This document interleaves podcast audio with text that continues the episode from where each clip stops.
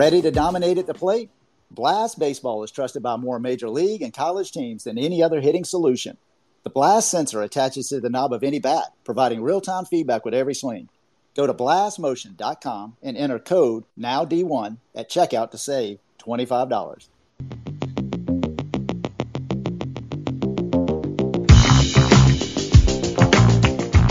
All right, everybody, it is 9 o'clock. Let's get right into it. We do this show every Monday through Thursday at 9 p.m. Eastern on Twitter Spaces.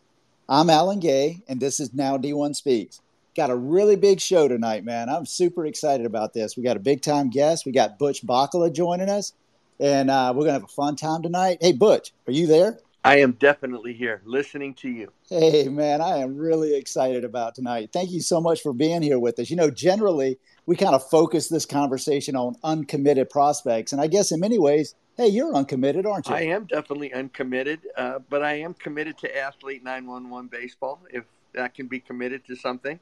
Hey, we're absolutely going to be talking about Athlete 911 baseball tonight. So why don't you kick it off? Maybe introduce yourself even kind of go back in time just a little bit. Let us know where you went to high school, where you ended up going to college, who you played for, and uh, maybe just how you even got into baseball at the beginning of your life. Okay, I I was lucky enough to live in a, a great little town called Petaluma, California.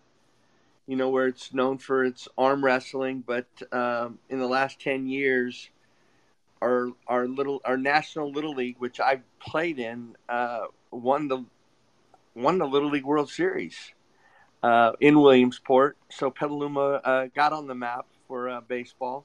It's been a baseball town. I played at Petaluma High School. Um, I was lucky enough uh, to go to a Division two school, uh, San Francisco State University, and my coach was a guy named Orrin Freeman.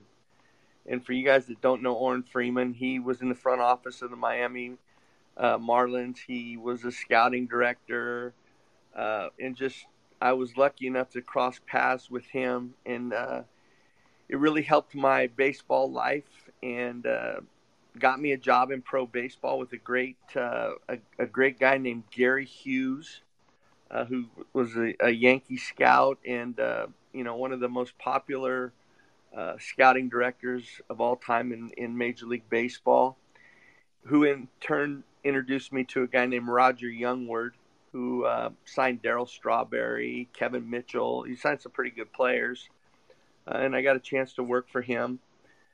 Uh, and just my, you know, my love for baseball.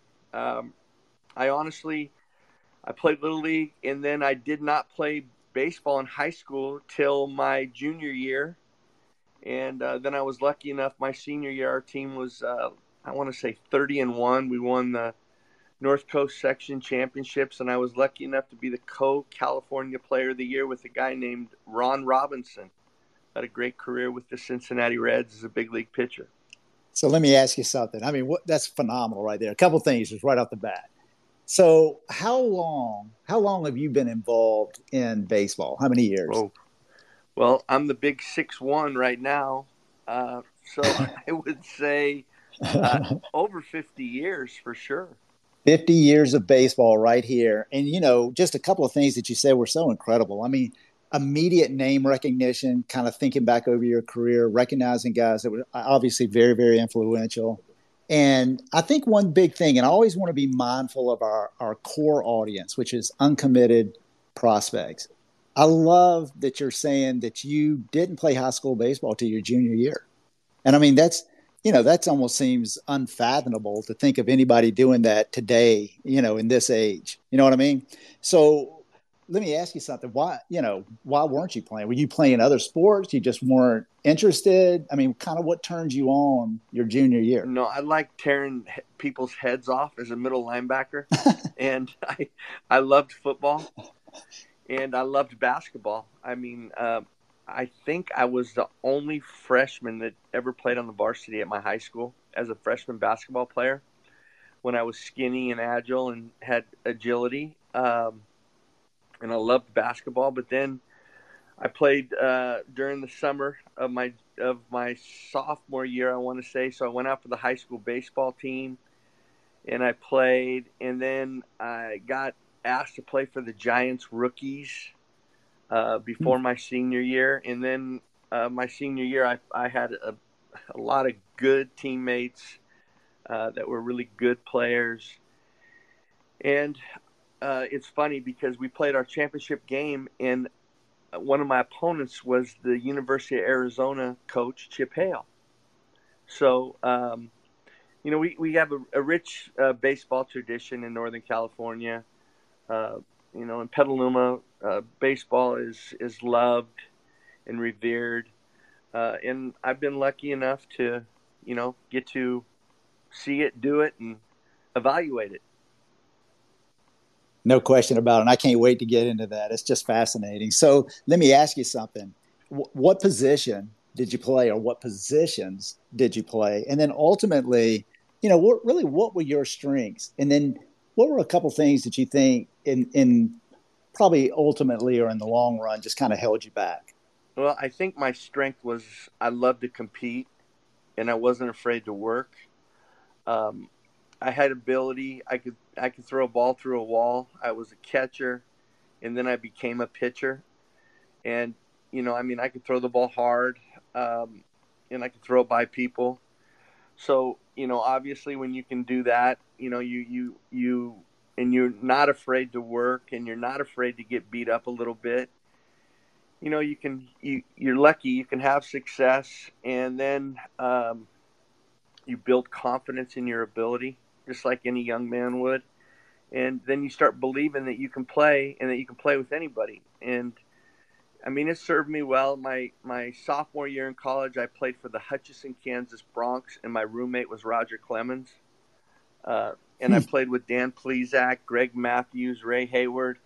Uh, eight of the ten, I was our fourth starter, and eight of the ten uh, pitchers on our staff seven of the ten ended up pitching in the big leagues. So it was it was a, it was a fun summer. Dave Snow was the coach. I don't know if you know Dave. He was at Long Beach State and Fullerton, just a, a legendary uh, college coach in, in Southern California. George Horton was the hitting coach, and a guy named Clint Thomas was the pitching coach from the University of Texas. Hmm. I tell you, these are some phenomenal names. I got to tell you, and and again, want to be mindful a little bit of the, of our audience kind of walk through how you went. All right, so you were co uh, athlete of the year, co baseball player of the year in the state of California, right? True. How did all right? So how how did that lead, or get, just kind of give us a sense of your recruitment and what that looked like that ultimately led led, led you to uh, San Francisco State? Well, it's funny. I nobody knew of me, and in uh, in Petaluma, it's kind of a you know, Northern California, up north, a place. So not many players in, in that area up to that time had gotten attention. There's big leaguers coming out of there like crazy now. But when I was young, nobody got attention. So I wasn't really being recruited by anybody uh, until Orrin Freeman uh, contacted USC because he was a graduate of USC and he was trying to get me into USC and then I ended up, you know, uh, falling in love with the guy because he was so loyal to me. Came up to watch my games, and he was the head coach of San Francisco State. So I decided that for my development, uh, it would be better for me to go to a a D2 school and get to pitch as a freshman, which I did. I was one of our three starters.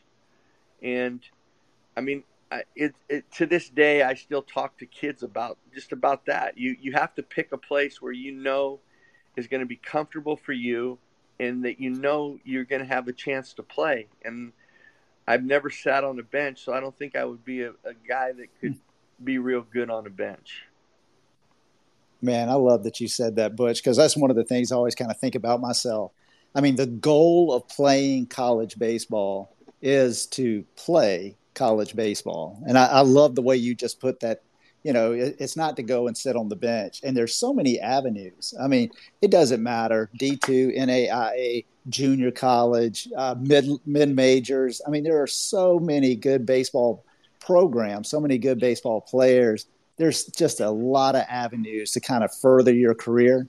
But ultimately, you know, you, you know, hey, you got to have an objective in mind that you're you're kind of driving to, but you got to find the relationships too. And it sounds like you found one, honestly, you know, in Orrin Freeman. I mean, he was obviously very, very influential in your life and kind of put you on a path that that led to where you are today. There's no doubt, you know, it, and that's why I talk with all of our players. You know, since you know, there's so many choices for kids, and as we know, usually kids stay within a 500 mile radius of their home.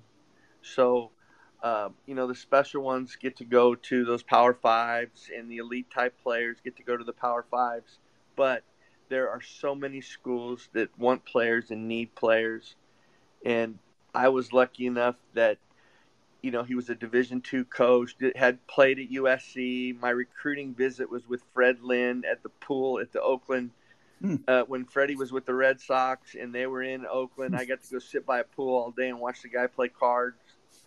and I mean, it was, you know, just incredible things for a kid that grew up in Petaluma. And, you know, in the summers in Petaluma, I was out on a, a ranch, the Volpe Ranch, running down cows and running through horse manure pits. So I mean, it was all really, really exciting for me. And you know, I I mean, yeah, D one is great, but I got to compete with those guys when I went with Clemens and Plesac and Hayward and and these other guys, Matthews, and I, I saw that world, and I knew I can compete in that world, and I was good enough to compete in that world.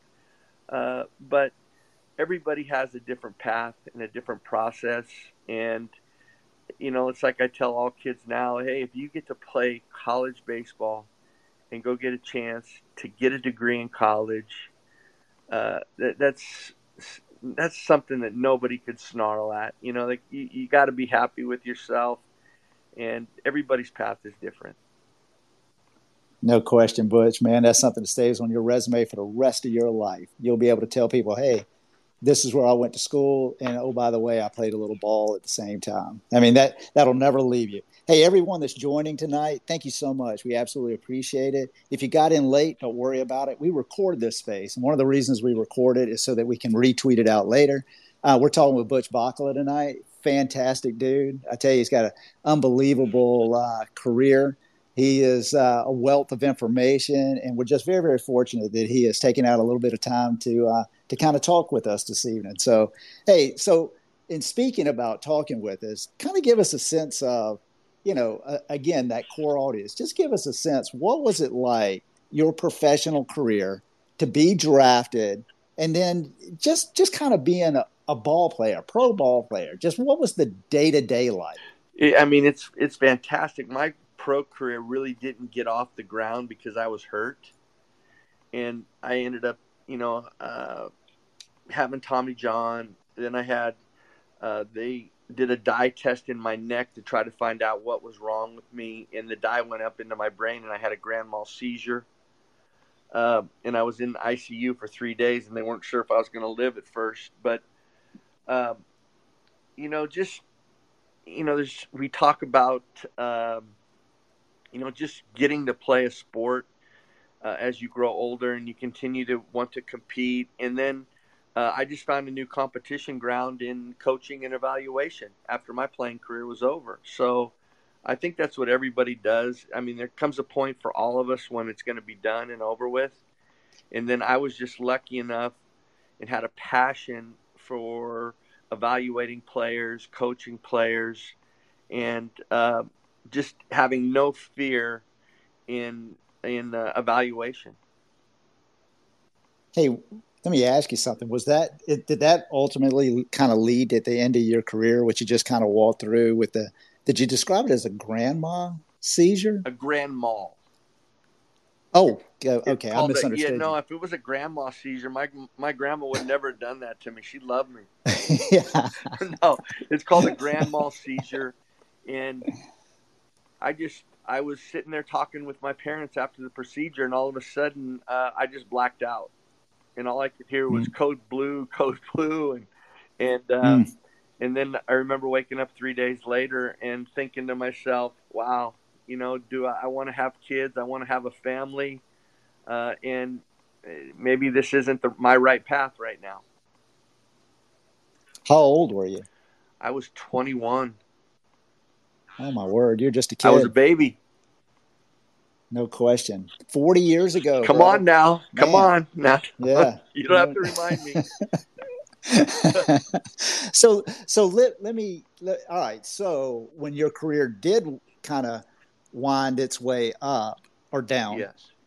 so what what kind of led you into scouting? How did you make that move? You know, and and, and tell us who all you scouted for, and then ultimately, how did you get promoted to cross checker? Yeah. Okay. I I started out at Santa Rosa JC as a pitching coach and recruiting coordinator, and Orrin Freeman introduced me to a guy named Jim Fleming.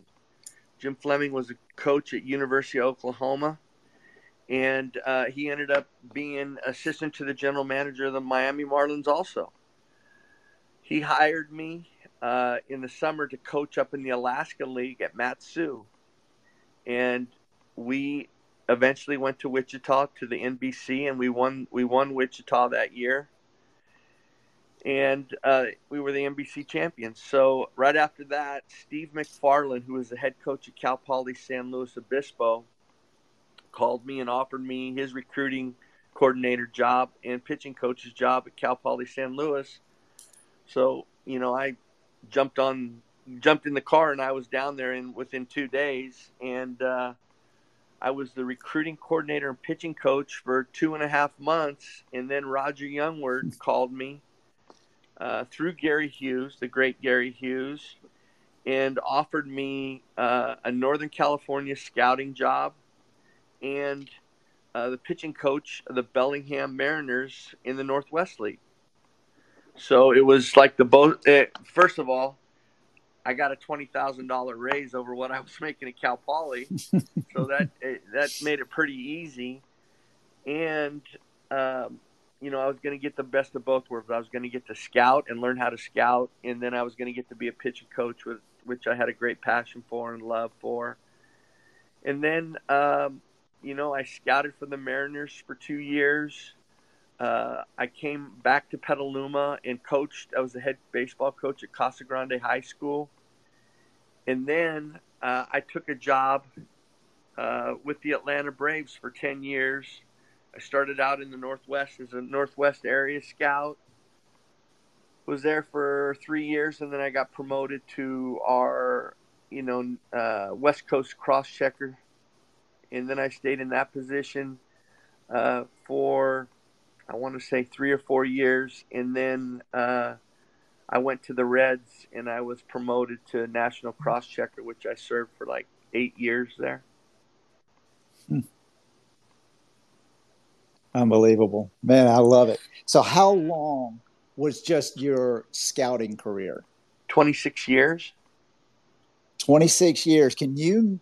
I know you can, but would you mind maybe naming a couple of names, a couple of guys that you uh, you, you, you kind of went out and found and, and uh, promoted within the organization that they may be the right fit? Well, some of the players that I signed early in my career was a guy named Kerry Woodson, who pitched for the Mariners. Uh, I got him in the 29th round. In the following year, he ended up being the California JC Player of the Year. And I had him signed for forty thousand, and then he went. He decided that he was going to go back to uh, San Jose Community College, and he played with a guy named Scott Erickson and uh, uh, Kerry ended up having an unbelievable year, and we ended up having to give him one hundred ten thousand uh, dollars. But he was the California JC Player of the Year, so it was a pretty good draft for the 29th round. And my cross checker, a guy named Ron Hopkins, who still scouts, and he's about ninety five now. Uh, and he he uh, he helped me get him. And then I got a guy named Lee Hancock in the fourth round. I got a guy named Dane Sardinha, a guy caught at uh, Pepperdine and was a Hawaiian kid. Got him in the second round. He caught for us with the Reds. And then, you know, I mean, then I started cross checking, and some of the bigger names, you know, had to do with were, you know, Joey Votto, um, Homer mm. Bailey, um, you know, um, man, our the shortstop uh, that we got from Tennessee, and I'm, I'm I'm drawing a blank on his name now, but we took him in the second round. You know, I mean, there's been uh, there's been a lot of them. I've I've been lucky enough to been tied to a, a lot of good players, and uh, but you know when you're scouting and you do a good job, it's it's all it's all about team, and all about just getting good information, making sure you see a player enough times so that you have a good feel for him his ability to play, but you also can come to a determination about his makeup and how he competes, how he gets along with his teammates. Uh, but number one, and I tell all kids that I watch because they talk about makeup, and I hear other coaches talk about makeup. If I wouldn't be there to watch you if you didn't have ability. I don't go to watch players just because they have makeup. So ability has got to be number one, and then the other things, you know, in the bottom half of the circle, you know, the makeup, the game awareness, the instincts, uh, all that stuff comes into play. But the ability's got to be number one. I understand that 100%. Give us a, hey, tell us somebody that got away from you. Eh, you know, oh. one of the guys, one of the prospects that you just were probably enamored with, that you were really running down, and it just didn't work out for whatever reason. He eluded you. Well, I, you know, with the draft, you know, there's a lot of guys that you really like, and you know, you don't get a chance at because they might be picked before you. So uh, that the, the the names of those guys would be. I remember my first draft. Um, I wanted Eddie Sprague really bad. He was a third baseman at Stanford. Hmm. And I mean, it was my first year scouting. I wrote my highest report I ever wrote uh, in my scouting career that year. I turned a guy in as a 70, and that was a guy named Mike Mussina. And uh, then I had Eddie Sprague that was also at Stanford. And it was down to him or Tino Martinez, and my boss liked Tino Martinez better than Ed Sprague, so I, I lost him. You know, so I mean, there's stories about guys like that all the time. That the players you like, or, and there's players that you don't like, and um, I mean, I I I hate I'd be a liar to tell you there wasn't guys that I didn't like that ended up being good players. I'm sure, no doubt about it, because ability always comes number one, no question about it. And then makeup number two, and you're not going to like everybody that has ability. Makes sense, 100 percent. Hey, let me ask you something, Butch. And I put this down, and I wasn't sure. Don't want to rub any uh, feathers the wrong way. Is it too soon to ask you about ice cream sandwiches? no, you can. I, I mean, that's part of my uh, that's part of my my life, and uh, probably the you know, I mean, when you get to be at the level that I got to be at and see the things and be part of the meetings I got to be part of, to meet the people that I got to meet and be around, uh, it's it's it's an unbelievable job being a, a, a, major league scout and scouting in a in a baseball organization. Uh, you know, with my deal with Montero was just a huge mistake on my part, and you know, a lot of it had to do with my ego and my confidence in myself. Uh, and what I did was stupid, and uh, I got what I deserved. But yeah, I picked the wrong kind of ice cream for him. I guess. I guess he didn't like what I sent him, and uh, it was a huge mistake. And really, uh, it helped me mature as a person, and uh, it's made me a better person. And I was totally wrong, and I got what I deserved. Hey, again, everybody. Yeah. everybody that's joining us tonight, hey, thank you again so much. We absolutely appreciate it. I mentioned earlier that we record this space, and uh, one of the one of the other reasons that we record it, we turn this into a podcast. The podcast is the Now D1 Speaks show, and it is on every platform that's out there. And uh, we we record a podcast four times a week. Our core audience are uncommitted high school prospects and our core listeners are college coaches. And I think it's just so fascinating. It's a little plug for the show, but I think it's so fascinating what Butch just kind of alluded to. And uh, well, didn't allude to, he just said it was a statement. Ability always comes first. I'm not going to come and watch you play unless you have the ability. And then you start looking at the makeup. And that's one of the things that I think is fantastic about this podcast, Now D1 Speaks. College coaches, hey, when when high school kids walk into a college campus and, and they're fortunate enough to play college baseball, guess what? Every kid there or every young man, they're going to be good. They're going to be big. They're going to be fast. They're going to be strong. They're going to know how to play baseball. All those guys are going to be good. The one piece that I think that some coaches always have a little question about is what's their makeup? What are they ultimately going to be like off the field? Is this someone I'm going to have to worry about in, in the classroom? In dorm settings, nightlife, or is this a young man that's got a high character that's going to be able to take care of his business and is going to allow me to focus on developing baseball players and ultimately really winning ball games because that's why a, co- a college coach is paid. And I think that the forum that we have for uncommitted kids, it allows them to say, hey, this is who I am. This is what I'm accomplishing off the field. Hey, coach, you can trust me because here's the track record that I'm putting down. I know I have the ability let me tell you who I am as a young man. So I really appreciate you kind of walking through that ability first. I love that. And then it's makeup. And hey, again, it, that was my quick plug. We're with uh, Butch Baccala tonight. Super fortunate to have him on. He's had a fascinating career, just a wealth of information. He's open and honest about everything that he's doing. I, I reached out to him and said, Hey, would you kind of jump on this little show? And he said, absolutely, didn't even hesitate. And I think that's just so big and it really speaks to his character as well. So thank you, Butch. Appreciate you being here. And everybody that's listening, thank you guys very, very much. So, Butch, let me ask you, all right, what is it? Your scouting days are behind you. What is it that you're doing now? Well, I started, um, you know, obviously nobody wanted to hire me after uh, my incident with Montero and uh, you know, a career of 26 years just thrown to the side, you know, for five minutes of stupidity. And um, so I came home, and uh, for a year, I just ran all over the place, worked with kids, um, and and just uh, you know tried to find my footing. Like what you know, I'm not going to be able to get back into Major League Baseball.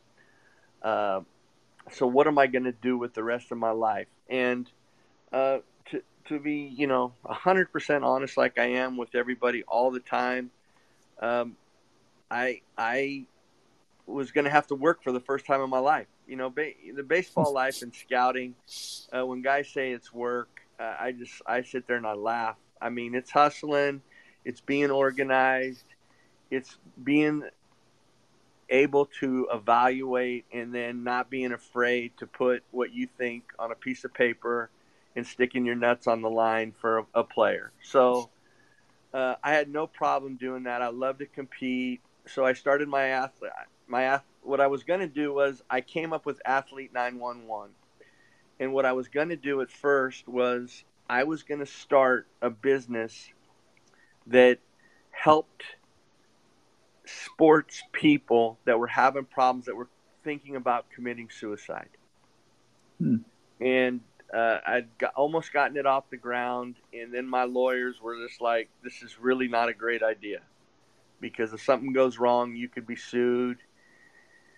So I changed directions, and I, you know, I started my own youth baseball program, and um, I started it with a group of guys that called themselves the Beefy Boys. They came. We were at a we we had 13 guys, and we were at a field, uh, and and the picture's in my office right behind me right now, and I'm looking at it, and all of them had different uniforms. And then this one day, I said, "We're going to start calling ourselves the Beefy Boys."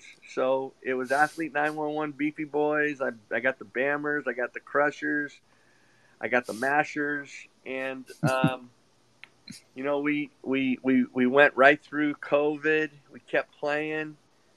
We built the the program up to 150 kids and i hated it.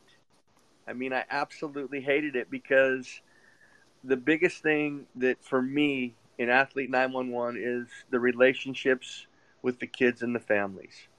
And with 150 kids it's impossible so we broke it down to the next year to down to about 80 kids and i feel really comfortable with 80 kids i can help all of them I can help them make good decisions. I can be honest with them, and they they know I care, so they know what my honesty is from caring.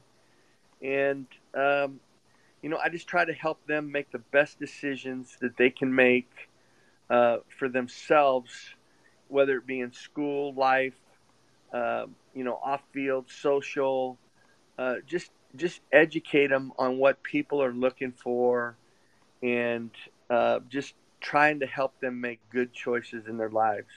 You know, it's like I tell kids, um, you know, you you you can make one bad choice and it could cost you for the rest of your life.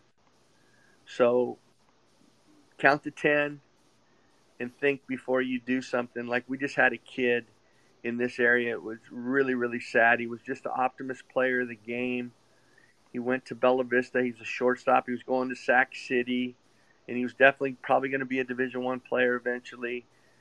And he lost his hand the other day on Fourth of July playing with fireworks. Mm. Yeah, really sad. So, um, you know, you, this it can be taken away from you tomorrow, uh, and I just I I love the fact that I get to grow relationships with these kids. Uh, I get to I understand parents. Parents in my organization can talk to me all they want, text me, call me, be glad to talk about their player but I my one rule is is they cannot talk about a kid that's not theirs. And if they do, I just I get them out of my organization right now.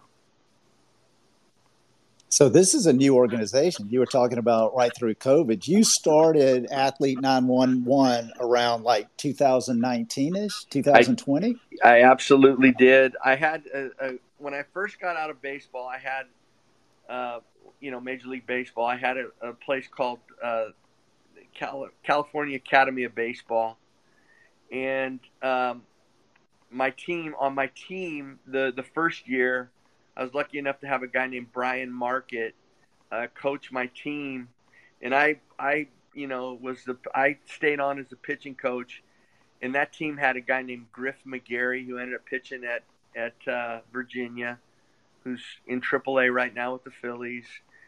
Um, and we had the first player picked in the draft in I want to say 21, Spencer Torkelson. So it was it was a really good team, and that's what made me decide, hey, I want to I want to start my own thing here with Athlete 911, and I have teams now from 13 to 18, and I'm I'm I'm ready to I'm ready to slow down. You know, 61 years old. I want to I want to enjoy my mom, my sister, my wife, our kids, and uh, not always be it. Because I cannot, I our teams, I go see all of our teams, 13 year olds, 18 year olds. I go when they're playing. I think it's really important that I go and show my face and support those kids, even when I'm not coaching them. And uh, so it's an every weekend thing. I think that's important too. Means a ton, not only to the kids, means the world to the parents. So 80 kids is kind of the uh, that feels good. So you have essentially six uh, six teams. I did, I did, and I've been able to do that for the last five years. But now I'm I, I'm I'm actually going to downsize to four, and huh. I carry 15 kids uh, on each team because I do not take any chances with pitch limits, and we we follow pitch limits. I don't throw kids 155 pitches or 130 pitches. I got a plan for each age and developing starter types, reliever types. How we I, I use our bullpens like they're pro bullpens, and we don't we don't overuse kids. We're not in it. Gotcha. Our our agenda is our kids, but it's not to hurt our kids. Well, let me ask you something. As you kind of look back over your baseball career, honestly, from just starting to play, when you were just a little kid, even through football, the whole thing, uh, certainly your pro career, uh, your all the scouting experience that you had, now what you're doing with Athlete 911. Honestly, what's really been kind of your favorite moment of time in your career? You know, like what's been the most enjoyable and the most rewarding?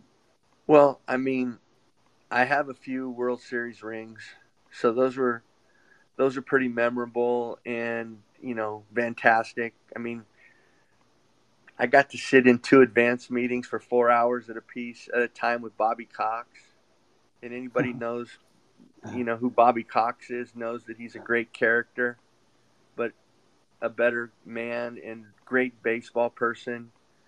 Um, and I just, I love, uh, for me, the best thing about this thing is the relationships. I love the relationships I have with some of my players, some of their parents, uh, you know, I mean, there's there's always going to be people that are you know tough to deal with, but you know, when you're a parent, I was a parent. I had two kids, and I understand that uh, all those parents, they all they do is they love their kid, and they just want to see what's best for their kid. And sometimes people just cannot control their emotions. Uh, so, uh, and I'm one of them.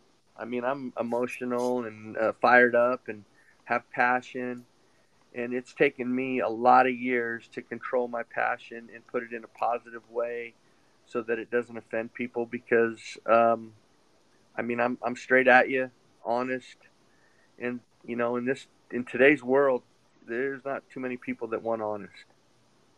You got that right. 100%. Couldn't agree more. Hey, just kind of want to give you a little bit of a sense of who I am and maybe a little bit of my age as well. And, and for the people that are listening, hey, Butch and I, we don't know each other.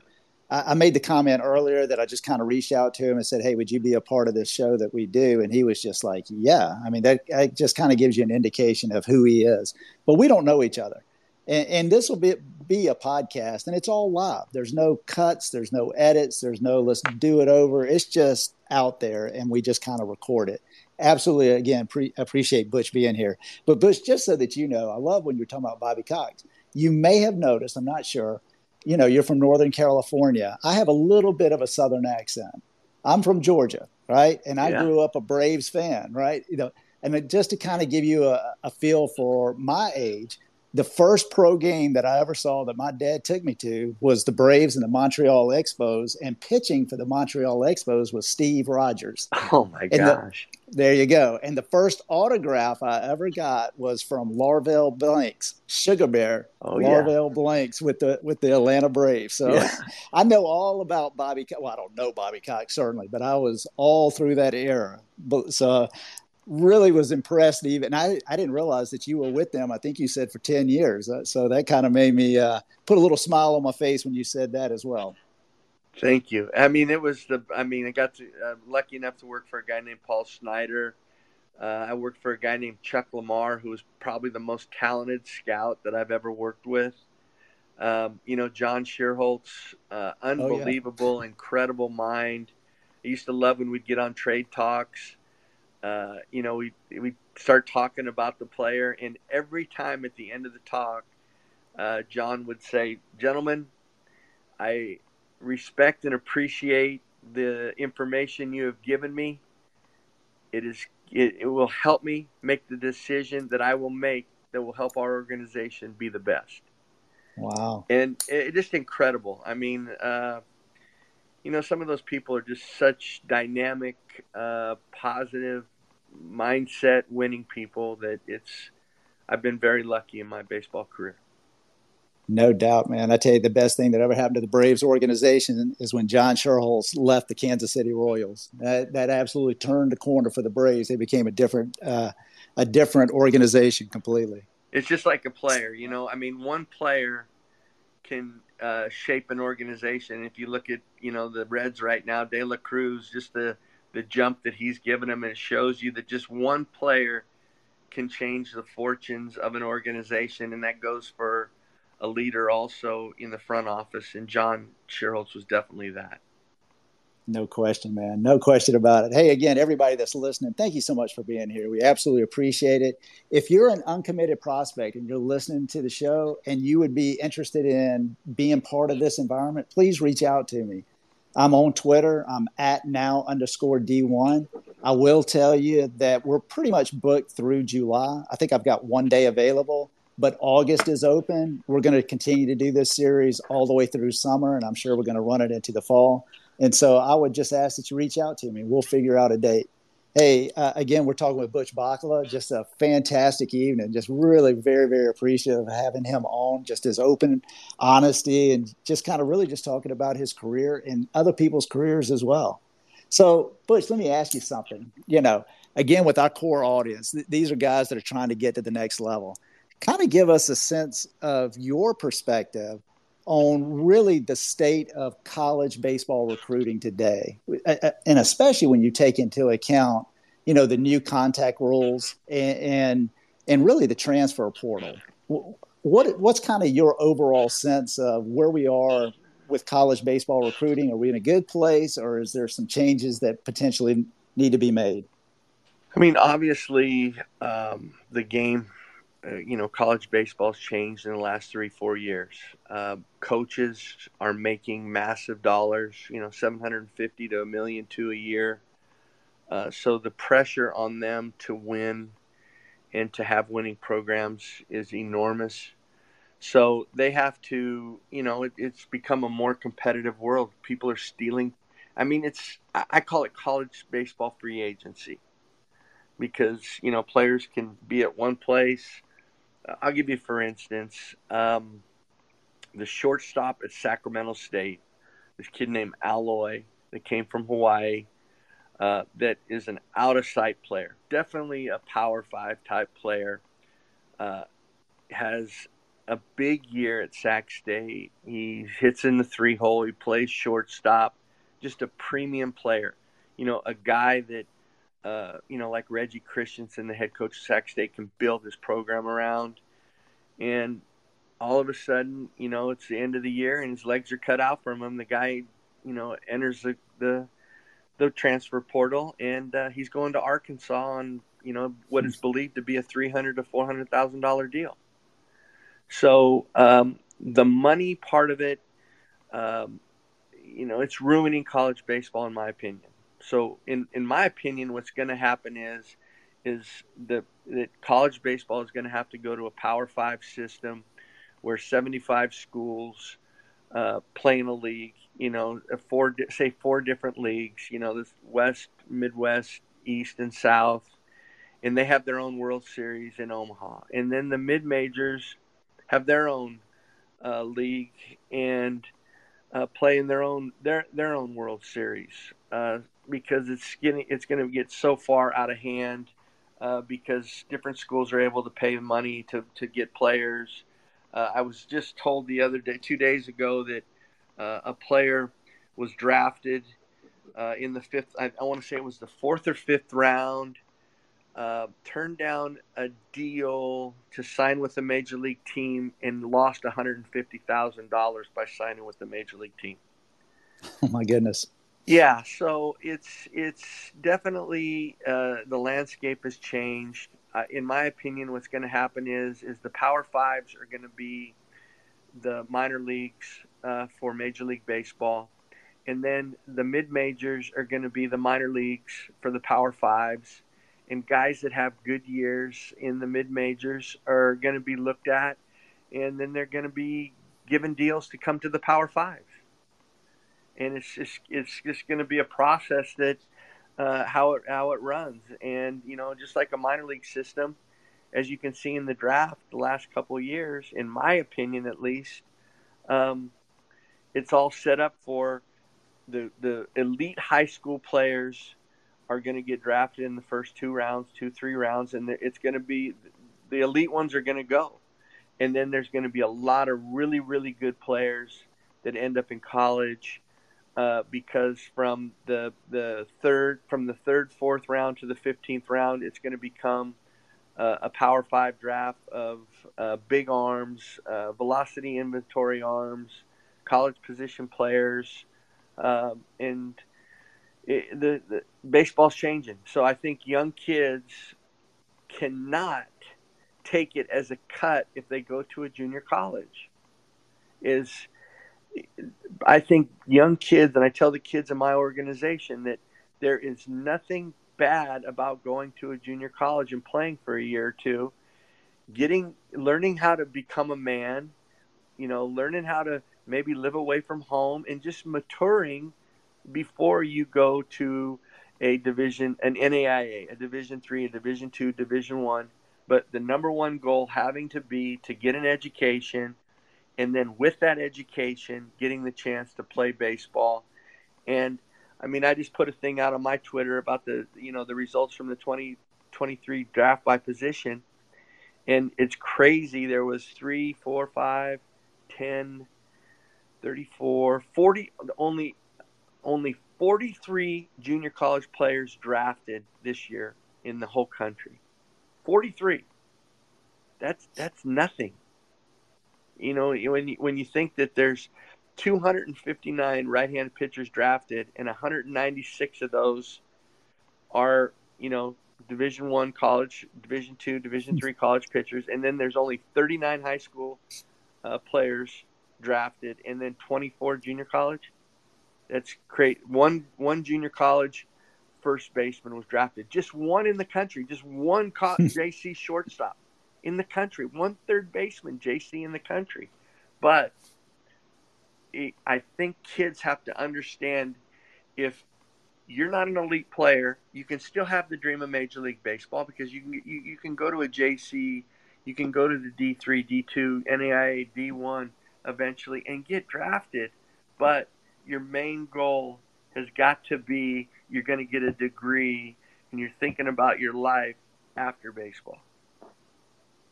Yeah, no question about it. Amen on that piece because it doesn't matter how good you are, your career is definitely going to end. There's no doubt about it. And uh, you you know, that an education will stay with you for a lifetime, and, and the connections that you make in college, and as an example, the connections you make just through your college coaches. Look how the coaches have shaped your life, Butch. I mean, that, you couldn't give better advice. You know, a couple things that obviously stick out. Uh, I love, you know, and, and, you're right when you're talking about the money that the Power Five coaches are making. They're making big time money. And it's just laughable to still think about 11.7 scholarships because baseball is quote unquote a non revenue sport. You know what I mean? and you're thinking, well, wait a minute, these guys are making a ton of money to be coaching a non revenue sport. Something's not quite adding up. And, you know, I think in many ways, COVID had a huge impact, probably on this draft as well. I think you just have had an influx of players staying in college. You know, it was kind of diminishing other positions, and they were able to continue to develop. And oh, by the way, all of a sudden, NIL money kind of came about, and maybe it made sense maybe to hang around one more year or whatever it was. And so I think you're just, I think you're 100% right, where each divisions kind of feeding into the next division. But I think, you know, and, and I'm old school too, because I feel like, you know, it's just not the same game anymore anymore. But if I try to look at it objectively, I think in some ways it really gives these players a lot of power. And if they could get, I'm talking about the high school kids, if they can kind of get that D1 or bus mentality out of their mind and instead just think about putting down a track record in college, go to a go to a junior college, go to NAIA, go D2, go and put down a record for that first year. Because Power Five colleges, I don't think they're going to continue to look at high school. I think they're going to be more influenced looking at college kids that have a proven record and jumping on them in a transfer position rather than saying, hey, projecting what a high school kid could do. I think the biggest thing that you, if you were to talk to you know, you're to talk to college coaches, they they would tell you the biggest thing in the problem with high school kids getting to their program is they're just not strong enough. They're mm-hmm. not physical enough to to play every day and to to you know impact that program as freshmen. So that's why you see so many big numbers of kids going to these D1s and then after a year leaving them. So mm-hmm. I think there's got to there's got to be a way where, you know, I mean, it would be hard. Like this, thinking of me as a kid, it would be if I was an offensive player. It would be really hard for me not to want to go play for Jay Johnson. Jay Johnson's got a, a you know an unbelievable record as a hitting coach and offensive coach, um, and I mean, why wouldn't you want to play for Jay Johnson? He, I mean, he's he's at LSU. It's, it's same thing with a guy like Tim Corbin, who I would want my kid to go there because of the trust for him of building a man of my of my son. You know, I mean, there's there's different things in different coaches that we all see, but their world with the whole uh, portal and the NIL money um, is just made it so competitive for all of them. Uh, f- basically, free agency, and it, it's sad. I, I think more than more than not, a lot of these men that you know were probably good competitors that liked one another. I, I don't. I can't believe that it's become so competitive that that people are going to be taking players from each other. Uh, it's just it's not a real good environment right now. I would agree 100%. Hey, this is a whole different show and I, I do want to be mindful of everyone's time and and uh and and let's just I tell you what, let's do this. Let, let's kind of wrap the show up for tonight and I'm thinking about athlete 911 again. And really, you know, Butch, if you had a kid about to come into a, the 13 year old team, and, you know, so the 12 year olds, yeah. And and they're and they're guys that they're good at baseball and they're excited about it and they're thinking, man, I I really would like to have a lot of success for a long time. What kind of advice would you give, maybe not only to that kid, but their parents as well? Well, I would I would tell you first of all, I'm I'm my program is not a place uh, that all elite players are at. I I have made it so that I get players that aren't real good, but I get players that are real good. Um, I mean, like uh, two years ago, we had we had one guy go to Mississippi State, we had another go to Stanford, we had another go to UCLA. Uh, but then I have players that that are just trying to make a JC team. So my advice to to my 13 my 12 and 13s is number 1 you're going to learn how to play on a bigger field we're going to teach you all the things that you need to know before you go to high school so that when you get to high school, your coach says, Wow, you already know that. And they're versed in every team thing first and third, offense, defense, bunt coverages, uh, long relays. They know everywhere where they're supposed to be. Uh, to me, that's really important. I, I tell our players and their parents the first two years in our program is more about development and team development, learning how to be a uh, learning how to be a good teammate. Uh, game awareness is huge. Instincts are huge. You, are not going to play at a Division One school if you don't have baseball game awareness or instincts. So we spend a lot of time in that, and you know I'm fully aware that winning is a part of development, but in my program, winning is not what's number one. It's not the number one agenda for us. Building players, teaching them how to do things correctly, how to stay between their feet, using their feet, uh, leads, get offs, secondary leads, um, you know, uh, reading trajectory of ball so they can get better get offs and, and read uh, dirt ball reads better. Uh, all the things that go into becoming a good baseball player. That's good stuff right there, Butch. Hey, if if a family wanted to be able to get in touch with you, what's the what's the best way to do it? Or if it's someone that is just interested in in kind of somewhat being connected to you and just being in your sphere, so to say, how, how do they how do they find you?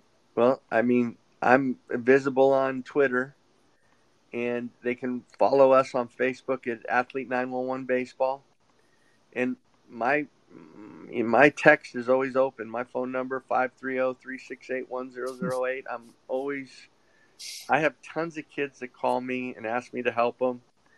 You know, with making decisions. They, I kids send me tape all the time, and um, it's. I mean, I I enjoy the relationship part of it. I enjoy being able to help kids, and what I what I tell kids, and what I truly believe is is when if I'm going to talk to a college coach for them in on their behalf, um, I'm going to have a baseball opinion about the and my evaluation about the player. And all of our evaluations about players can be different, but the number one thing that I have to do as a leader of an organization is when I tell a college coach, I've got to be right on that player's makeup. Okay? Because we're all going to have a difference of opinion and ability and how we see ability and how we're going to project ability. But when I tell when I tell a coach that this kid is a good makeup guy, he does this and that, and I'm honest about our kids with everybody. Um, uh, I, I, think that for college coaches, as as youth coaches, we have to do that. We can't uh, get so carried away in, you know, this kid, this will make my program look better. I, I don't believe in that at all. I believe if we have a player that's good enough to be recruited by one of these these guys, um, then we need to we need to be honest all the way, and uh, you know give them the straight sh- shot about their makeups because obviously, like you said earlier, the ability's there or they wouldn't be there talking about them. No doubt. I can't think of a better place than, than to kind of end it right there. I think those were tremendous words of wisdom. Hey, Butch, I have really honestly enjoyed this evening. I am so appreciative that you took some time out to, to kind of jump on and, and talk with us this evening. Thank you, Alan. I appreciate getting to talk and uh, spreading my word uh, in what I believe. And, you know, that's the whole thing is – you know you're you're saying you are getting beaten up on Twitter right now, and and believe me, I get beaten up on I get beaten up on Twitter a lot because it's my opinion, and that's what I try to tell people. Uh, when I when I talk on Twitter or when I talk to my families uh, on my Facebook page, it's all out of experiences that I've had, and I try to share those so I can help, you know, help somebody. And if it helps one person, then I feel really good about it. And I, I have to be honest about myself in order for people to trust me and to connect with me. So that's the way I live my life. Sometimes my wife doesn't like me so honest, but uh, it's just uh, it's who I am, and it's just the best way I think to get respect to people. I think you're 100% right. Absolutely enjoyed this evening. I will tell everyone that tomorrow at night we're going to go back to kind of quote unquote our regular program. We've got a 25 uncommitted. He's from North Carolina. It's Caden Parks, and Caden plays just outside of Charlotte. He plays for Coach Jackson. And I got to tell you, Coach Jackson is a phenomenal coach. Does a great job helping guys get recruited or doing the recruiting piece and really kind of moving them along to the next level. Caden's a big time athlete. I think we're going to have a lot of fun. That'll be tomorrow night at nine o'clock. Hey, Butch, again, thank you. I hope we're able to stay in touch. I would love to be able to reach out to you maybe in a year and just kind of see where we are after the draft next year, maybe, and you come back on and, and let's just kind of catch up again. I, I would love that. I'm not going anywhere. So you know my number. I'm here and I'd love to talk with you anytime, Alan. Thank, thanks for having me. Hey, thank you so much, guys. Hey, we're going to end it here for tonight. So thank you, everyone. Good night. Hey, let me ask you something. Are you ready to dominate at the plate this season? Blast Baseball is the number one hitting improvement solution, trusted by more major league, college, and travel ball teams than any other. The Blast sensor attaches to the knob of any bat, providing real-time feedback with every swing. Metrics are automatically sent to a smartphone app, generating insights that allow you to analyze and improve your hitting like never before. Go to blastmotion.com and enter code NOWD1 and you will save $25 at checkout. Unlock your potential with Blast.